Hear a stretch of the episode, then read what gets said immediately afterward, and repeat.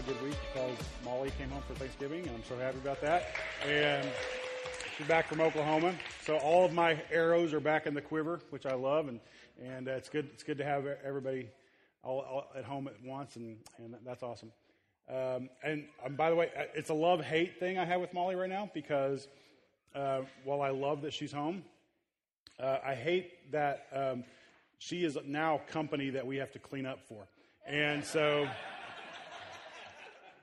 still working that out with Jamie. um, but anyway, yeah, she's company that we clean up for. Um, so turn over to Matthew chapter 6. We're going to keep going in this series. Um, Matthew chapter 6. Uh, if you're using one of the Bibles from the back, it's page 811. 811. Um, so we are we've moved out of Matthew chapter 5 in our King's Speech series, where we're looking at Jesus' Sermon on the Mount, which is Matthew 5, 6, and 7. And uh, so we finished Matthew 5 last week. We're moving on into uh, chapter 6 this week. And there's a little bit of shift in the theme.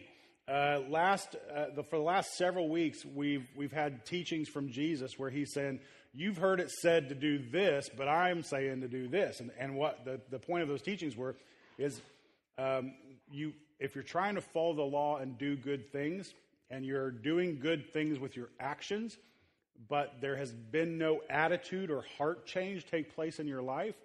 Uh, and so, in other words, like, you know, one week he said, you know, it's good that you're not murdering people, but if you're kind of secretly wishing you could in your head, then are, have you really progressed much? You know, that sort of thing. And other examples with lust and, and, uh, and, and other issues that we talked about. Um, and so, again, the whole point being, it's not our actions aren't um, the be all end all. Uh, you know, it's not. Jesus doesn't want you to act like a good Christian. That's not like he didn't. He didn't die on the cross uh, so that you would stop cussing. That's not what Jesus died on the cross for. Okay, uh, and some of you are like, "Whoo!" but um, Jesus while, while when we give our life to Him, there will be changes that come to our, pardon me, our actions. Um, they're really more, it's more like um, symptoms of a bigger issue. So, so yeah, if you follow Jesus for a, a, good period of time, your actions will change, your life will begin to look different. Um, but that's not because Jesus is trying to make you behave differently. It's because the change that the Holy Spirit does in your heart and changing your heart and your attitude and the way you think about things, the result of those changes will bring about you making different decisions, right? And so, and a lot of times we kind of get the cart before the horse in our faith where we, we decide, you know, if I'm going to be acceptable to Jesus, then, um, then I've got to stop cussing and I've got to stop, you know, uh, hanging out with certain people and I've got to stop, you know, we, we have this kind of laundry list of things that we've got to stop doing. And it's all these action oriented things. But again, okay, I'm gonna, I've told this Molly story before. I'm going to tell it once again. Actually, I don't know if I have told it before. I tell it to people. I don't know if I've ever told it in church. It's a great story. Uh, okay, so she knows what I'm getting ready to say, I think. So when Molly was five, when Molly was five, she was uh, she had just started kindergarten, and um, and so, so um, one morning I go to wake her up. And it's, sweetie, it's time to get up. You know, I'm trying to be gentle and wake her up. And, and uh, she's kind of groggy. And, and she said, and all of a sudden she, she just gets wide eyed. She's like, oh. And she's, and I was like, what's wrong? She said, did I just cuss? this is five year old Molly. Did I just cuss? And I said, no. Uh, what do you think you said? She said, I thought I said, damn it. And five year old Molly. And, and I said, No, you didn't say that. She's like, Whew, I must have just been thinking it. That's five year old Molly. such a great story. I must have just been thinking it. And so that's such a great example of what I'm talking about this morning. That, that if, if, if all, if you have controlled your actions, but no true change has come to your heart, and you're thinking these things and wishing these type of things anyway, then, then has change really come over you? You know, that, that's the whole point that Jesus is trying to get. That God is more concerned with the condition of your heart than necessarily with the actions. Now, the actions are important too, but they should be a result of the change that comes to your heart. Are we clear on that? We've spent several weeks on that issue. Are we clear on that? Okay, so Jesus goes now into Matthew chapter 6, and, and there's a shift um, in, in, in, in, this teaching. And, and so for the next uh, 24 verses that we're going to handle today, uh, there's a lot of ground to cover today. Um, in fact, I, this could easily be about three sermons. I'm cramming it all into one sermon because I want to finish this thing before Christmas. And, and, uh, and so, but in this message, Jesus starts dealing with something different. And, and he kind of tells us what the theme of, of the next several passages are in the very first verse here, where he says, Beware of practicing your righteousness before other people in order to be seen by them, for then you will have no reward from your Father who's in heaven. So, everything we're going to talk about for the rest of our time today has to deal with this principle right here. Beware of practicing your righteousness before others in order to be seen. Um, now, years ago in uh, Churchland, it was very uh, kind of the, the way church people tended to operate. And if you grew up in church, you, you, you probably remember this and know what I'm talking about. was there were a lot of people trying to look religious, um, but again, not a lot of personal relationship going on with, with Christ. So, so I'm going to do these things. I'm going to, I'm going to go to church. I'm going to, I'm going to give. Uh, I'm going to, uh, you know, do, you know, whatever. I'm going to do these religious looking things. I'm going to, I'm going to pray. I remember when I was a kid, we would have, uh, occasionally, uh, we lived in this little bitty town, uh, uh, Stuart, Oklahoma, about 300 people. My dad pastored a small church there, 40 or 50 people. And occasionally he would call for an altar of prayer. And, and we had these two little altars up, you know, like kneeling benches up front. And, uh, and everybody would come gather around those, those altars, and we would all pray. But it wasn't like, you know, like I would normally say, you know, uh, Brother Scott, why don't you lead us in prayer? And Scott would pray, and we would kind of all be praying quietly. No, it would be like, you know, my dad would just start praying, and then everybody would try to pray over the top of him. It was just this just this noise, noise, noise, noise, and, and everybody trying to pray as loud as they can, mostly the, the men, but trying to pray as loud as they could. And, and it was almost like, at least, you know, as a young person, it looked like this contest to see who could be heard the loudest. And, uh, and so the tradition back in church back in the day was I want to look as religious as possible, but there wasn't a lot of talk or a lot of evidence of personal relationship with people, having personal relationship with Jesus Christ. It was all a lot of it, at least my, imper- my impression of it, and probably, probably yours if you grew up in similar situations, it, it just seemed a little false. Now, that was when the pendulum had swung far this way. Now, fast forward to today, the pendulum has swung and, oh, and, and I think possibly overcorrected again to where we tend to be so focused on our relationship with Jesus Christ and not looking religious that I think we, we have a tendency to, um, again, we kind of overcorrect it. That there are certain, we, we, religion has become this dirty word. And we talked a couple of weeks ago that it's actually not a dirty word. There's nothing wrong with the word religion. There's nothing wrong with being a religious person as long as it is pure religion, true religion that the Bible teaches us. And that's what Jesus is going to teach us about today is, is, is religion. And he's going to, he's going to show us kind of, kind of two sides of the coin on several different, different issues like giving and prayer and fasting and things like this. These kind of outward things that we do, religious habits, religious practices, uh, you might call them disciplines that we uh, partake in in order to maintain a relationship with Jesus Christ. And Jesus' whole point in, in this teaching that we're going to go through today is if you are all about what people see you do rather than having something that goes deeper than just doing it for showy reasons, then it's kind of what he talked about in the last chapter. Then has it has change actually come to your life? Because we talked about before that that that one of the easiest things to change is our actions. One of the easiest things you can do is adopt a new practice, or but it's because you can do that. You can control that. But only God can change our hearts. And Jesus is once again wanting us to get to the issue of heart change and making sure that, that we're not being so outwardly religious uh, for the sake of kind of showing how religious we are that we um, that we miss out on the relationship that He really wants to have with us.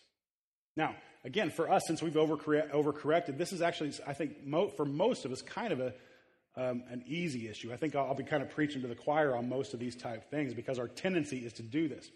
Um, however, I think there's, st- there's still some good things. So the first point there is we need to check our public faith motives. Check your public faith motives.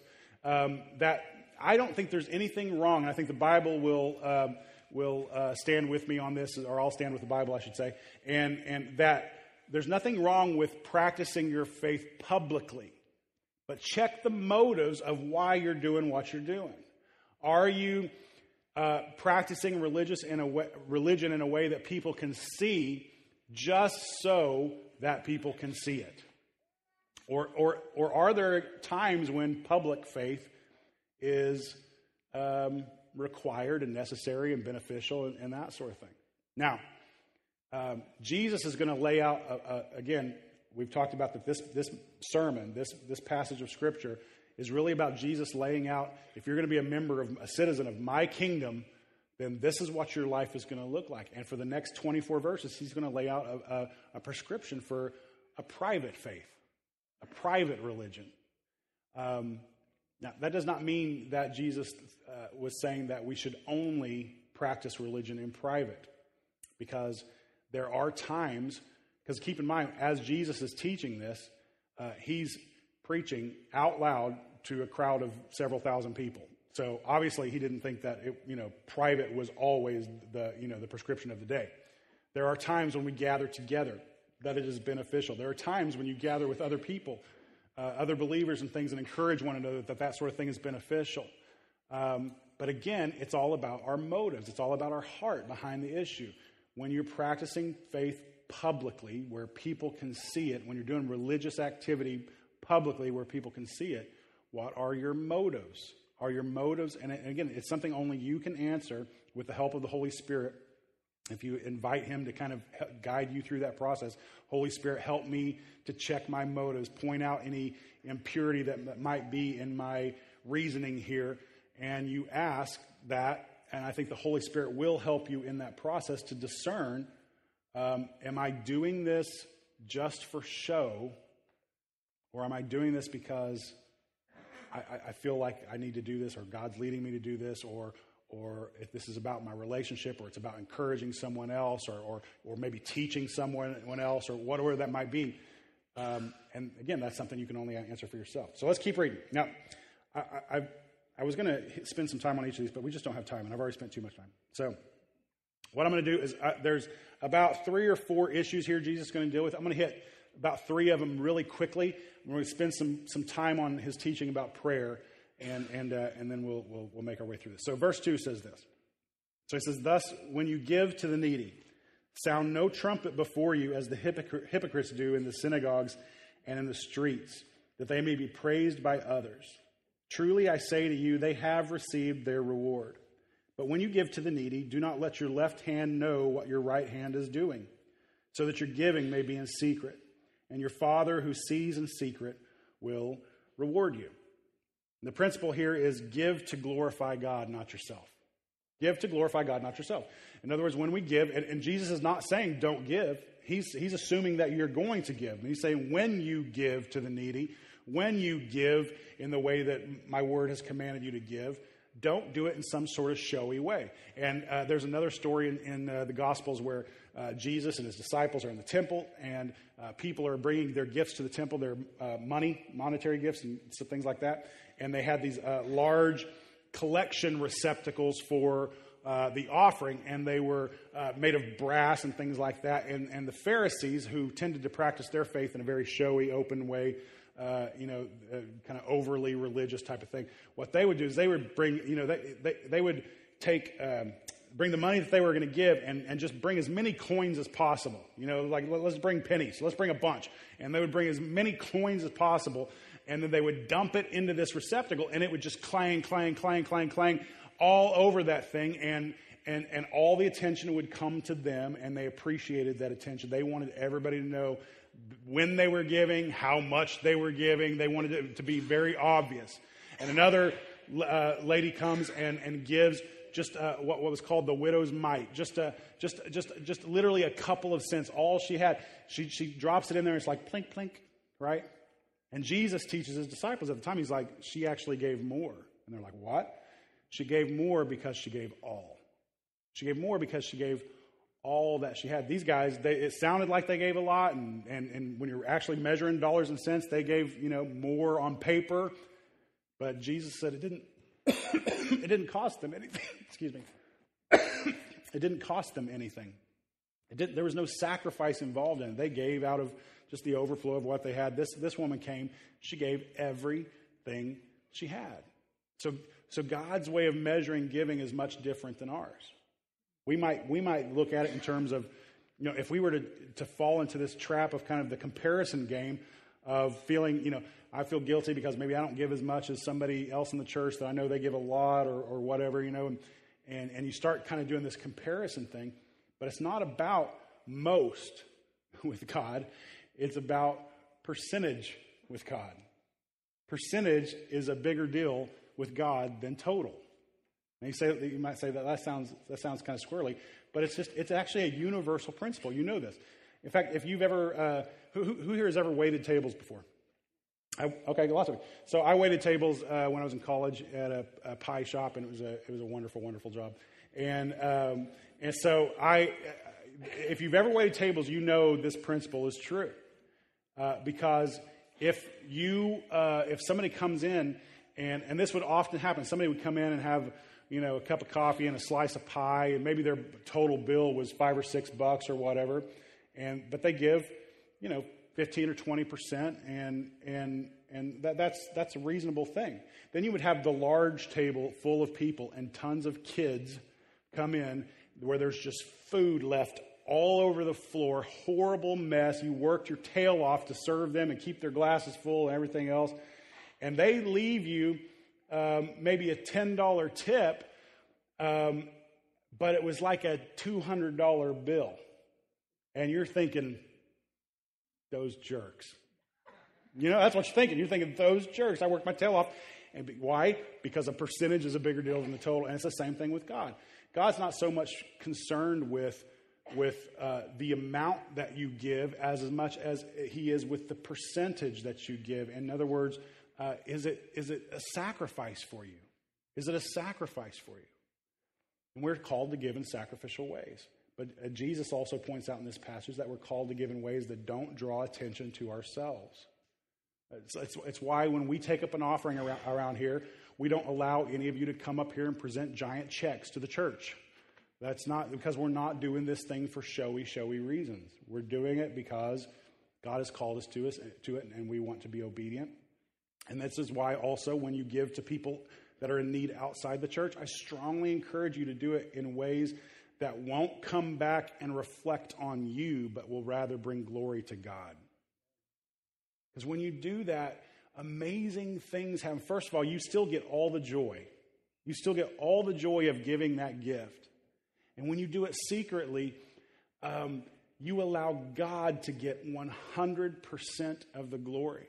And rather than pointing that person that you have given to, rather than pointing that person to the fact that, wow, Jeff is such a generous person because he helped me out, when you do that secretly, they're forced to go, Wow, thank you, God. I needed this and you came through for me.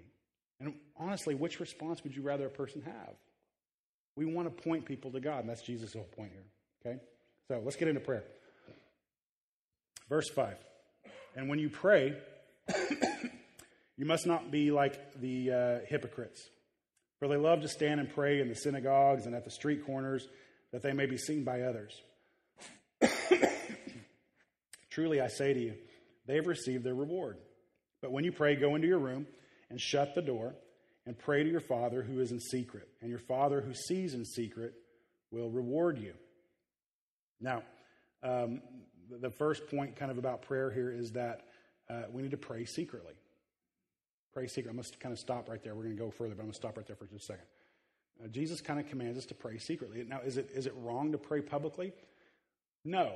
There are occasions, again, when we're gathered together for corporate worship, It's a good thing to pray publicly when uh, maybe you're gathered with a few friends and somebody mentions a need or, or, or somebody needs some encouragement or whatever. I think that's a good thing to publicly kind of pray over those people.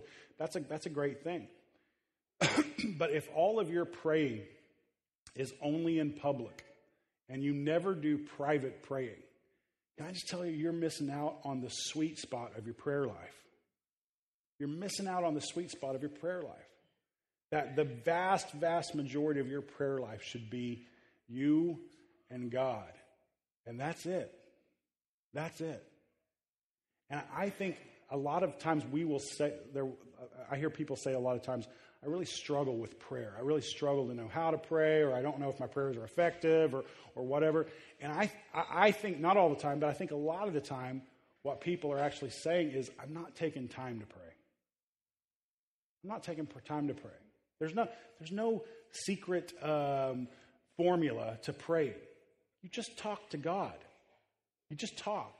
It, it, that, that, that's it. You just say what's on your mind and, and spend time with Him. And then, even more than talking, spend time listening to Him. Just get quiet, kind of center down and get, get inside your own head and, and allow the Holy Spirit to kind of just speak uh, words to you. And, and, and, and that just happens through where God will guide your thoughts and things like that. And, but, but spend time one on one with God. Pray in secret. Now, Jesus gives us a, a uh, I just said there was no formula for prayer, and now Jesus gives us a formula for prayer. Here, ready to go?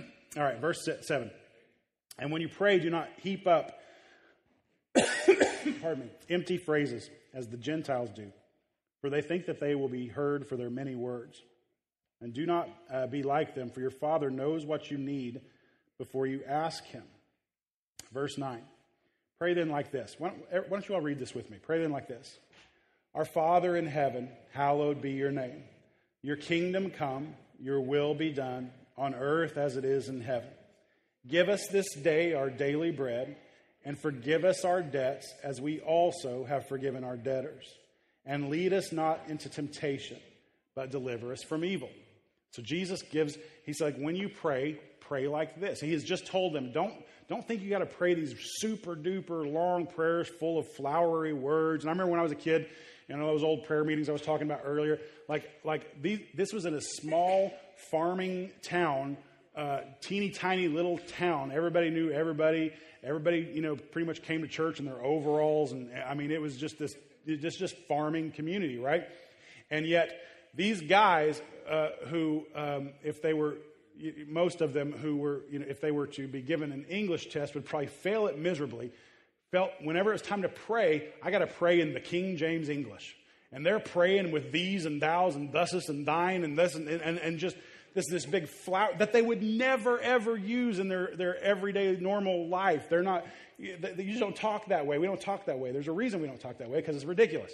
And, and, and so, and, and, but anyway, so this sort of flowery language. Does Jesus said, don't do that? Don't feel like you got to, uh, you know, pray beautiful prayers. I, I, hear a lot of times people will say, I love listening to that person pray. They pray, they pray such beautiful prayers. There's nothing wrong if, if that's kind of your natural prayer language and, and, and, and you pray like that. But don't be envious of other people's prayers. Your prayers are just as beautiful before God as anybody else's. And so continue to pray like that. So then Jesus gives us this he says, when you pray, rather than praying like that, just pray, pray in this kind of very simple way.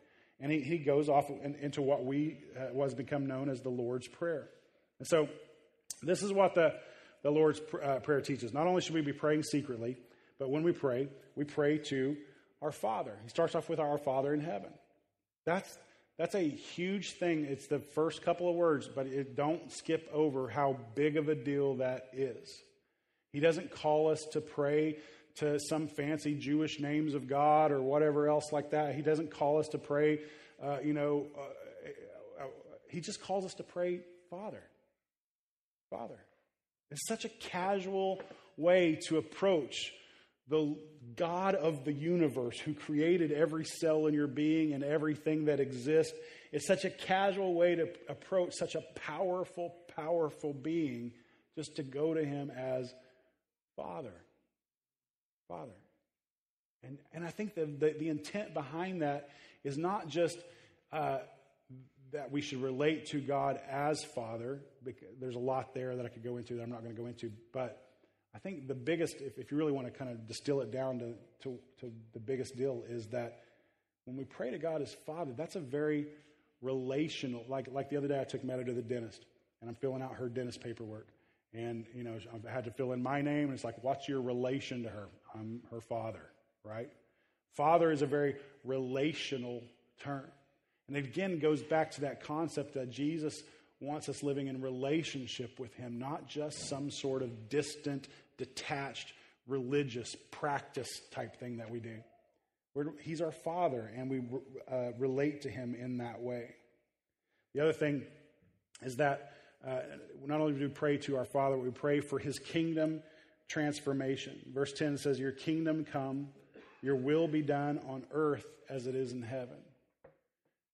A lot of times we tend to focus on our prayers on, uh, Lord, I pray that you'll, you know, deliver me to heaven someday. And Jesus actually teaches us that we pray that heaven would come to earth. That, that your will would be done on here on earth, right here, right now, that your will would be done on earth, just as it's currently be done, being done in heaven. That heaven, that somehow heaven would kind of rain down into earth and we would get a glimpse of eternity right here and right now. And what Jesus is teaching us is, is pray for the kingdom of God to transform this place that we currently exist in. And that happens when we kind of uh, courageously, uh, faithfully go out into the world and become agents of change for the kingdom. And that happens in so many different ways. It doesn't just happen within the walls of a church building. It happens in the way that you do work, in the way that you do school, in the way that you live with your neighbors, in the way that you do uh, um, government, and the way that you, all kinds of different things. And we go out, we are sent out, like your whole faith experience does not happen in here. If it's only happening in here, you're missing the point. That this should be a place where you come and you worship and you get filled up and you get equipped to go out and do the real work that God has called you to do. And so we become agents of change, agents, agents of transformation in God's kingdom, right here, right now, in this place. In this place. He then goes on uh, to talk about how not only should we uh, pray to God as our Father and pray for his kingdom transformation, but we pray for our needs to be met. Our needs to be met. Verse 11 Give us this day, everybody say that word, our daily bread. Give us this day our daily bread. I think we actually fall into a, a, a very nasty habit of praying, God, give me this day my daily bread. And I think one of the things that, that not only is Jesus teaching us dependence on God as our Father, but he's also teaching us that, uh, that we should pray for all of us. God, give, I think a lot of times when we pray, give us our, our daily bread, I, our mind tends to focus on, Lord, take care of my needs. What if you switched, what if you did a little switch in your attitude in that prayer, and that prayer became not just about you, but God, not only meet my needs, but would you meet the needs of all of my brothers and sisters? In fact, would you, would you allow us to help you meet the needs of everyone in our community. Give us this day our daily bread. Provide for all of us. This is why Christians, one of the reasons Christians have such a heart for helping people in need, not just in our own neighborhoods or in our own church, but also all across the planet. I mean, there, there's reasons that we send out uh, missionaries and mission teams short term and that sort of thing to go out and do these projects where we help bring clean water to people and we help pe- uh, kids in orphanages and we help uh, people uh, build houses or churches and that sort of thing. It's because we take very seriously Jesus' command to us that when we pray to give us this day our daily bread. It's not just about me, it's about all of us. And then he goes on to tell us that when we pray, we need to be praying for forgiveness. Verse 12, and forgive us our debts as we also have forgiven our debtors. Forgive us our debts as we also have forgiven our debtors. Now, the for- forgiveness is a big issue there. I'm going to come back to it. Put, put, a, put a bookmark on that. Verse 13, he teaches us that we need to be praying for faith in the face of evil. And lead us not into temptation, but deliver us from evil. Or if, uh, uh, okay, lead us not into temptation, but deliver us from evil. The, the, the, the, insinuation there is not if you experience evil times, but when you experience evil times. Lord, de- deliver me from that. Help me to be faithful in the faith. This is what you all need to know that becoming a follower of Jesus Christ is not some sort of spiritual get out of jail free card. It's just a get out of hell free card, is all it is. Uh, it's, it's, not some sort of spiritual get out of jail free card where nothing bad's ever going to happen to you, where suddenly uh, evil people will suddenly just turn and walk away from you and never bug you, or, or, or evil circumstances will never uh, impact you. That's not what the Christian life is all about. You need to bank on the fact that just that, honestly, I think the, the, as a Christian, the target on our back for evil grows a little bit larger. Because if, if Satan can sidetrack us, then that's a good day for him. That's a good day for him. And so we, as followers of Jesus Christ, need to know that, that when we're following God, evil will still happen in our lives. And our prayer, rather, should be uh, God, uh, when these evil times come, when these hard times come, when I'm under spiritual attack, help me not to buckle, but help me to stay faithful to you. Help me not to point everybody to all the attention to me because I'm going through this super hard time and that sort of thing. Rather, God, help me to find a way to give you the glory in all of this. Help me to be faithful in the face of evil. All right, let's keep reading. Now, he follows up that prayer. He's just prayed uh, the Lord's Prayer. And then in verse 14, he says, For if you forgive others their trespasses, your heavenly Father will also forgive you. But if you do not forgive others their trespasses, neither will your Father forgive your trespasses. I find it really interesting that out of everything he prayed in that prayer, the only thing he gives commentary on is the idea of forgiveness. Because he has just taught his followers to pray, Father, uh, forgive me of my trespasses as I forgive others of theirs. In other words, forgive me, God, in the same way that I forgive others. And then he, and then here's his commentary. Uh, but if you don't forgive others their trespass, trespasses, neither will your Father forgive you. Now, that's a harsh, harsh teaching. Anybody here? Uh, um, you don't have to raise your hand. I'll raise my hand. Uh, but anybody have a hard time forgiving people occasionally? Yeah. Okay. You, you raise your hand. That's good. Yeah. Sometimes forgiveness is difficult. I mean, really, really difficult. When we've been wounded so deeply, there are times when it is, it is near impossible for us to exercise forgiveness in the way that God calls us to exercise forgiveness. And Jesus says, if you want to ask me for forgiveness, you need to be willing to forgive other people. Now, you might, in your, you know, some of you, your theology is kicking in and you're starting to think, okay, uh, I thought, you know, our forgiveness, this grace, that it's all a free gift from God. It's not by anything that we do. And Jesus is making it sound like that it's all contingent, on the way that we forgive others. I think really what Jesus is teaching here is this.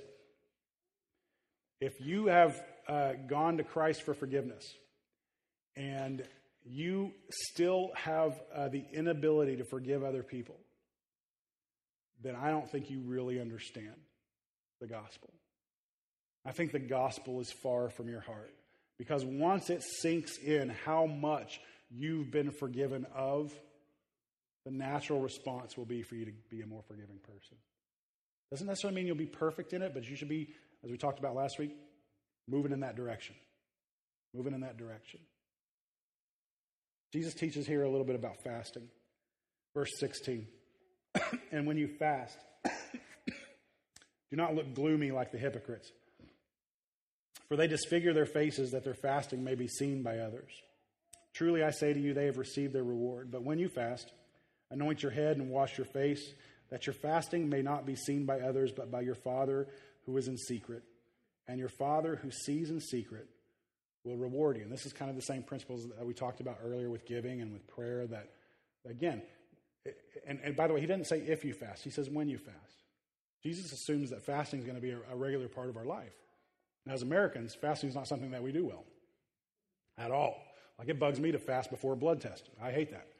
Um, and so, but Jesus assumes that fasting is going to be something that we always engage in, that we regularly engage in. And I've never, I've, I've shared this before, I'll share it with you again real quickly, that fasting's never been something that I uh, historically in my life understood, understood the need for, the benefit of, that sort of thing, until I read a book by uh, Dietrich Bonhoeffer called the, the Cost of Discipleship. And in this book, Bonhoeffer describes fasting like this Fasting is my way of teaching my body that it is not in control of me, that, my, that I am only controlled by God. And in that moment, fasting suddenly made sense. Like, I don't want to be controlled, even in my physical body, I don't want to be controlled by anything or anyone than God. And that's, that's, I think, the primary purpose of fasting. The Bible talks about going into periods of fasting for special prayer needs and that sort of thing. But it, again, I think the, the biggest intent is that we teach our body that our body is not in control of us. Now, verse 19 Do not lay up for yourselves treasures on earth where moth and rust destroy and where thieves break in and steal, but lay up for yourselves treasures in heaven where neither moth nor rust destroys and where thieves do not break in and steal. For, there your, for where your treasure is, there your heart will be also. The eye is the lamp of the body. So if your eye is healthy, your whole body will be full of light. But if your eye is bad, your whole body will be full of darkness. If then the light in you is darkness, how great is the darkness? No one can serve two masters, for either he will hate the one and love the other, or he'll be devoted to the one and despise the other. you cannot serve God and money. Okay, this is where we're going to stop for today. And uh, just to kind of sum up everything that he, sa- he said there is this that we need to rearrange our priorities as, uh, as, um, as a kingdom citizen.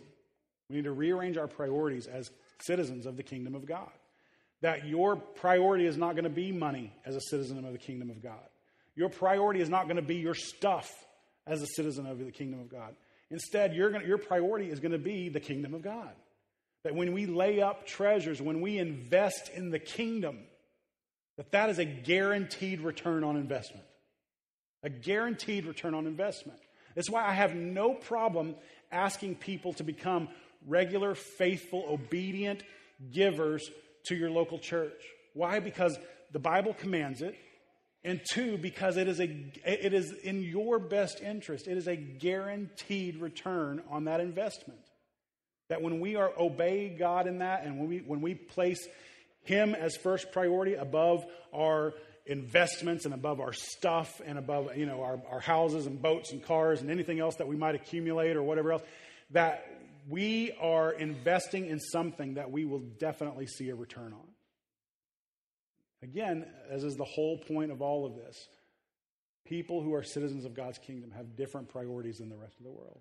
And we as a church need to reflect that. We do. We need to reflect that. But there should be something about us as Living Hope Church that kind of stands out in this community as they are a peculiar people over there. Like they, they, they do things a little bit differently. They don't kind of meet the standard of what most of what we think of of most churches, that there's something different about them. That's a good thing for us. And that happens when we obediently follow Christ. And even in our religion, even in our religious practices, we allow our attitude and our heart to be transformed. We don't do it just for show, we do it for relationship. That's what God's calling us to. So don't, don't neglect giving. Don't neglect prayer. Don't neglect fasting. And don't neglect uh, having your priorities in the right place and, and any of that. You should absolutely do all of that. But make sure your first priority in doing all of those things is the pleasing of your Father, not the pleasing of the people seated around you. All right? Let's pray. Father, we love you and we thank you for your word to us this morning. And um, it's, um, it's an honor and a joy to follow you both, both religiously and relationally. God, I want my practices, the disciplines that I adopt for my life to keep me close to you. I want them to do just that. I want them to help me keep close to you. God, whenever I become um, arrogant or when my ego gets in the way. And I, if, if I ever start to slip into an attitude of wanting to make sure people can see how it is that I'm living for you, uh, for, for, for reasons that would bring me glory instead of you. God, uh, convict me of that and, uh, and uh, just uh, change my mind, turn my mind around to focus back on you. God, we want to give you all the praise and all the glory. We do this for you. We're not doing this for us. You alone are worthy of the praise. You alone are worthy of the glory. So let everything that we do be, be done to bring you glory. Help us through that. We pray all this in Jesus' name. Amen. Amen.